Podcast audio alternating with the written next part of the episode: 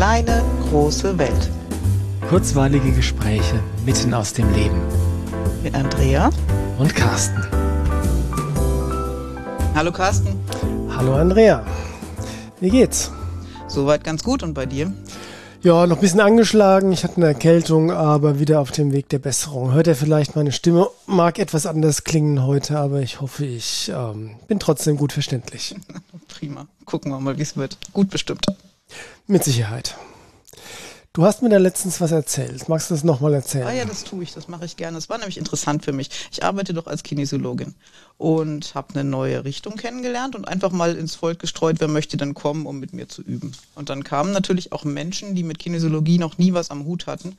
Und das ist ein bisschen anders, als ich das sonst kenne, weil die meisten Menschen kommen mit einem Anliegen und sind total froh, wenn ich ihnen helfe, das zu lösen und sind voll bereit, sich darauf einzulassen.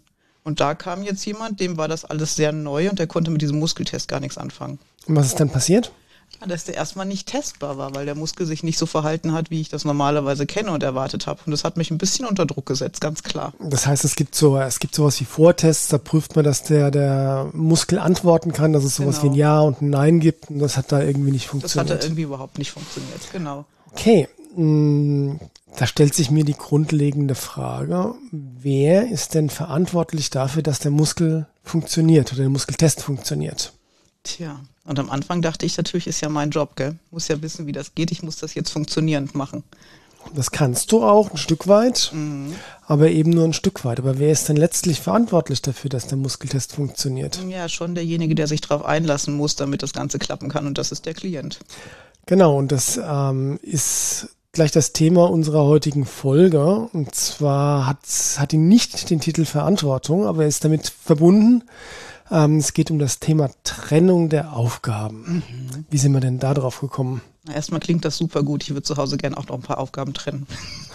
Von, von wem? Von wem, wer macht was, so in die Richtung. So. Aber das hat schon auch mit dem Thema zu tun. Wer ist für was verantwortlich und wer macht was. Mhm.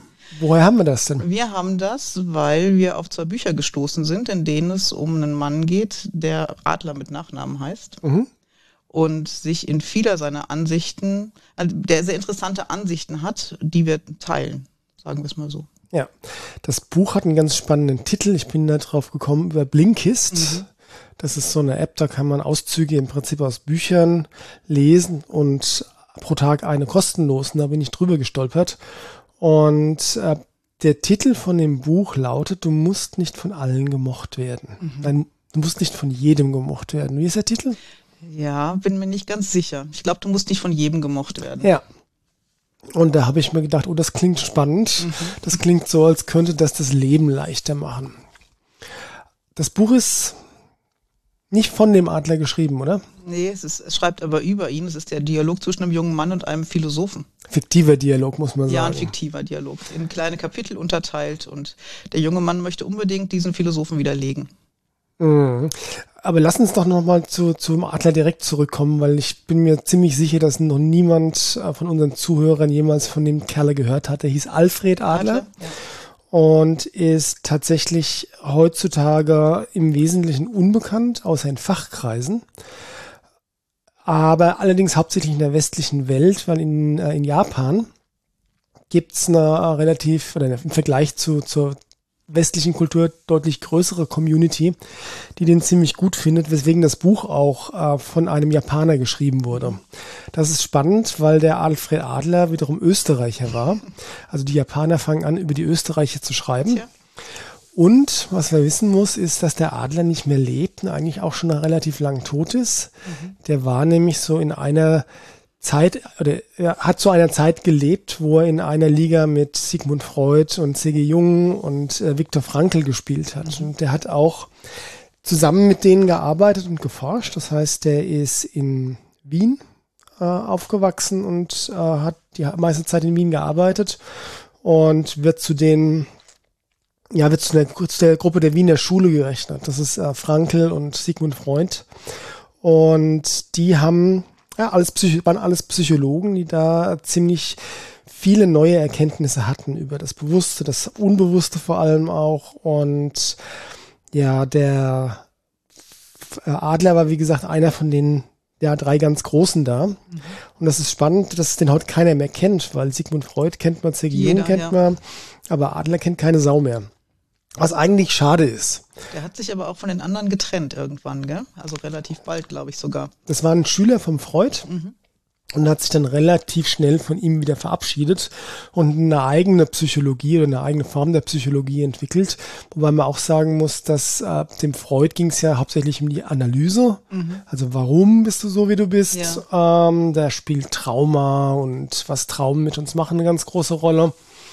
Bei dem Adler der sagt ähm, relativ klar, ist mir scheißegal, was dir passiert ist. Du hast es ja, in der Hand. Du hast in der Hand, was du draus mhm. machst. Und ähm, das mh, mm, nennt er dann Individualpsychologie. Mhm. Und witzigerweise, also mit, mit ich habe mich nie, nie tiefer mit Jung beschäftigt oder mit Freud, ähm, aber habe nie so den Draht dazu gehabt. Bei Adler hingegen, ohne dass ich jetzt vom psychologischen Fach wäre oder so, habe ich schon die, ähm, die Vorstellung oder die, die, den Zugang leichter dazu gefunden. Also insbesondere aufgrund des Buchs. Weil der hat nämlich vom Grundansatz her schon immer nicht so sehr drauf geschaut, was kann man reparieren und wie, sondern was kann ich tun, um zu verhindern, dass was kaputt geht zuerst. Oh ja, das, genau. Und wie können Eltern mit Kindern umgehen und Lehrer mit Schülern, damit gar nicht erst sowas entsteht, was man später wieder reparieren muss. Genau, und das ist natürlich eine, eine, ein Ansatz, der, weiß ich nicht, den, ich mag den sehr, ja. weil äh, warum, hin, äh, warum hinterher reparieren, wenn man vorher ähm, heile lassen kann? Ja. Ja, aber zurück zum Thema Aufgabentrennung. Mhm. Das ist eines der grundlegenden Konzepte von der Individualpsychologie. Magst du kurz sagen, was verstehst du denn unter Aufgabentrennung?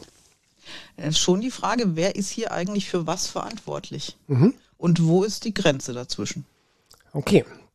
Wer für was verantwortlich ist, kann man laut Adler relativ leicht feststellen. Es geht immer darum, wer den Nutzen einer bestimmten Entscheidung oder Handlung erntet letztlich. Mhm. Also sprich, die Person, der etwas nützt, die trägt auch die Verantwortung dafür. Okay. Und das andere ist, der Adler ist da, ich finde ihn mega cool. Das andere ist, der sagt, ähm, dass wenn du, nein, dass letztlich alle zwischenmenschlichen Probleme daher stammen, dass entweder du versuchst, die Aufgabe von jemand anderem zu übernehmen oder dass du es zulässt, dass jemand anderes versucht, deine Aufgabe zu übernehmen. Und wenn du es schaffst, das auseinanderzuhalten, mhm. dann werden zwischenmenschliche Beziehungen auf einmal um ein Vielfaches leichter. Okay. Ich überlege gerade, ob es nicht total angenehm wäre, wenn Menschen meine Aufgaben übernehmen würden. ob ich mich da nicht manchmal drüber freuen würde. Ja, und könntest, wenn du kannst du dir denn sicher sein, dass die Menschen die Aufgaben genau so lösen, wie du es getan hättest, dass du zu 100% zufrieden bist? Hm, also den Müll runterbringen können auch meine Kinder. Aber ich glaube, ganz darum geht's vermutlich auch gar nicht. Nein. Ähm, der Punkt ist, und da sind wir wieder beim Thema Verantwortung, in dem Moment, wo du die Verantwortung abgibst, nein, oder, oder in dem Moment, wo du zulässt, dass andere deine Aufgaben übernehmen, gibst du die Verantwortung dafür ab. Ja. Und die Macht aber auch darüber ab. Ja. Ja, weil du hast keine Macht mehr darüber, wann die eine Aufgabe lösen, ob sie eine Aufgabe lösen und wie sie die Aufgabe lösen. Und dann sind sie im Zweifelsfall noch schuld, dass sie es nicht richtig gelöst haben. Genau. Ähm, die Frage ist jetzt, was sind denn alles so Aufgaben, die fein säuberlich voneinander getrennt gehören? Was für Bereiche fallen uns denn da ein? Ich meine, ich bin immer noch in diesem schulischen Kontext. Da geht es natürlich um Schule. Welche, wer hat da welche Aufgabe, wenn du Elternteil bist und du hast Kinder, die in der Schule sind? Mhm. Und was ich oft erlebe, ist, dass Eltern so viel Druck dahinter haben, dass Kinder zum Beispiel ihre Hausaufgaben machen, dass sie sie am liebsten auf den Schoß setzen würden und noch die Hand führen würden. Hauptsache, es steht endlich was im Deutschheft. Und das ist ganz spannend, weil das ist tatsächlich auch eines der ähm, Beispiele, die in dem fiktiven Dialog zwischen dem jungen Mann und dem Philosophen in dem Buch herangeführt werden oder angeführt werden. Ähm, die Aufgabe für das Lernen, gehen wir mal so, so vor, dass wir fragen, wer hat den Nutzen? Ja? Wer hat den Nutzen davon, dass das Kind was lernt? Ja, eigentlich abschließend das Kind, weil es hat dann was gelernt und kommt damit in seinem Leben vielleicht weiter. Genau. Aber du hast gesagt, manche Eltern würden ganz gerne dem Kind die Hand führen. Ja, weil du dich als Elternteil ja auch besser fühlst, wenn das Kind was lernt. Okay, aber ist das dann ein Nutzen, den das Kind hat? Oder ist das, also tun, tun das die Eltern dem Wohl des Kindes zuliebe oder tun das die Eltern, um ein eigenes Bedürfnis zu befriedigen? Sagen tun sie meistens, sie tun das dem Kindeswohl zuliebe, damit aus dem Kind was wird, aber eigentlich geht es um das eigene Gefühl. Ne? Eigentlich, genau, eigentlich geht es um das eigene Gefühl, teilweise um die, um die eigene Angst, nicht gut dazustehen ja. in den Augen der Gesellschaft, wenn das aus dem Kind in Anführungszeichen nichts wird. oder ja. auch nicht gut genug zu sein als Eltern, ja. Ja, oder wenn das Kind aus dem Rahmen fällt irgendwie oder so. Ja. ja. Also letztlich kann man sagen, wenn Eltern übertrieben äh, Einfluss darauf nehmen, dass das Kind lernt, dann ähm, verletzen sie damit die Aufgabentrennung in dem Sinne, dass sie in die Aufgaben von dem Kind reinpfuschen und zwar aus vollkommen eigennützigen Gründen. Stimmt und damit nehmen sie dem Kind Entwicklungsmöglichkeiten. Mhm. Weil, weil die Erfahrung machen, dass du es nicht gemacht hast, dass du Dinge nicht kannst, wie sich das anfühlt und daraus wieder Entscheidungen zu treffen und es anders zu machen, kann ja nur entstehen, wenn du einem Kind solche Erfahrungen auch zugestehst. Genau. Es ist ja, ähm, du kannst gewisse, nein, eigentlich jeden Lernprozess musst du selbst machen. Ja. ja. was Eltern tun können, ist einen geschützten Rahmen dafür bieten. Ja. Und die Lernprozesse, die ein sehr kleines Kind durchmacht, sind sicherlich sehr eng begrenzt. Mhm zeitlich, räumlich, vom Gefahrenpotenzial. Aber je älter ein Kind wird, desto, äh, desto größer wird der Freiraum oder desto größer muss der Freiraum werden, Fehler machen zu dürfen und auch selbstständig auf die Nase fallen zu dürfen. Ja, und das heißt nicht, das hast du gerade schon gesagt, dass Eltern für gar nichts verantwortlich sind, mhm. sondern Rolle der Eltern ist, den Rahmen zu schaffen, innerhalb dessen das Kind sich entwickeln kann. Mhm. Und ähm, um auf das Buch zurückzukommen, ähm, der junge Mann, er entgegnet natürlich, äh, als der alte Philosoph sagt, dass für das Lernen ausschließlich das Kind verantwortlich mhm. ist, dass die Eltern auch die Aufgabe hätten, dafür zu sorgen, dass das Kind, äh, dass aus dem Kind was wird und so weiter, bla bla bla. Die Antwort vom Philosoph ist dann das, was ich gerade gesagt habe, dass die Eltern das meistens aus Eigennutz tun. Und er fügt noch an, dass die Kinder dann meistens den Braten riechen und deswegen rebellieren. Schlaue ja. Kinder. Aber der Punkt ist natürlich, wie du sagst, die Eltern haben schon eine Aufgabe in dem ganzen Kontext Lernen und Schule und das ist einfach Unterstützung. Ja. Ja, vielleicht mal äh, daran erinnern, motivieren vielleicht auch mal, wobei Kinder eigentlich nicht zum Lernen motiviert werden müssen, wenn das Thema sie interessiert. Ja, ja. wenn man sie intrinsisch lernen lässt, das spricht der Adler in seinen Büchern auch an, mhm. dass Lernen ein Grundbedürfnis ist. Genau, besser werden. Ja. ja. Ähm, und äh, insofern hat jeder seine Aufgabe in dem Spiel, Beispiel Schule und Lernen, aber ähm, die Aufgaben sind anders verteilt, als manche vielleicht glauben mögen. Ja, und manche auch von außen aufgesetzt kriegen. Meinst du aus einem gesellschaftlichen Druck ja, raus? Oder, oder aus was? der Schule, ja. Wenn mhm. du als Eltern hörst, dein Kind hat die Hausaufgaben nicht gemacht, dann kann ich das als Mutter hören, aber es ist schlicht nicht meine Aufgabe, diese Hausaufgaben zu machen. Nee. Meine Aufgabe ist, das Kind vielleicht daran zu erinnern, wenn ich das tue und das Kind macht die Hausaufgaben nicht, dann ist es für mich nur eine Information, die da kommt. Mhm. Aber in der Regel setzt es sehr unter Druck und Eltern meinen, sie müssten dann handeln. Mhm. Und das ist natürlich revolutionär, wenn du mal so den gesamt, gesamtgesellschaftlichen Kon ja. Konsens anschaust, der zu dem Thema ähm, herrscht. Jetzt gehen wir mal einen Schritt weiter. Wenn du, äh, wenn du kinesiologisch arbeitest mhm. und jemand kommt mit einem Problem zu dir und der Muskeltest funktioniert, weil mhm. die Person das Problem wirklich gerne loswerden würde, aber die Sitzung hat null Effekt. Wer ist dafür verantwortlich? Wessen Aufgabe ist es, dass eine Sitzung Erfolg hat? Ähm, schon die von beiden Beteiligten, aber auf unterschiedlichen Ebenen. Ja, wenn ja. ich kinesiologisch arbeite, dann muss ich wissen, was ich da tue und ich muss das akkurat tun und ich muss das verantwortungsvoll tun und ich muss integer sein und neutral in meiner okay. Arbeit. Lass uns das mal als Prämisse festlegen, dass, dass, das, so dass das in einem fiktiven Beispiel immer, äh, immer der Fall ist. Das mhm. heißt, du arbeitest nach bestem Wissen und Gewissen. Okay. So, wer ist dafür verantwortlich, dass die Sitzung Erfolg zeigt? der Klient, weil er von dem Erfolg profitiert. Genau. Hast du gut aufgepasst. ja, ja, gell?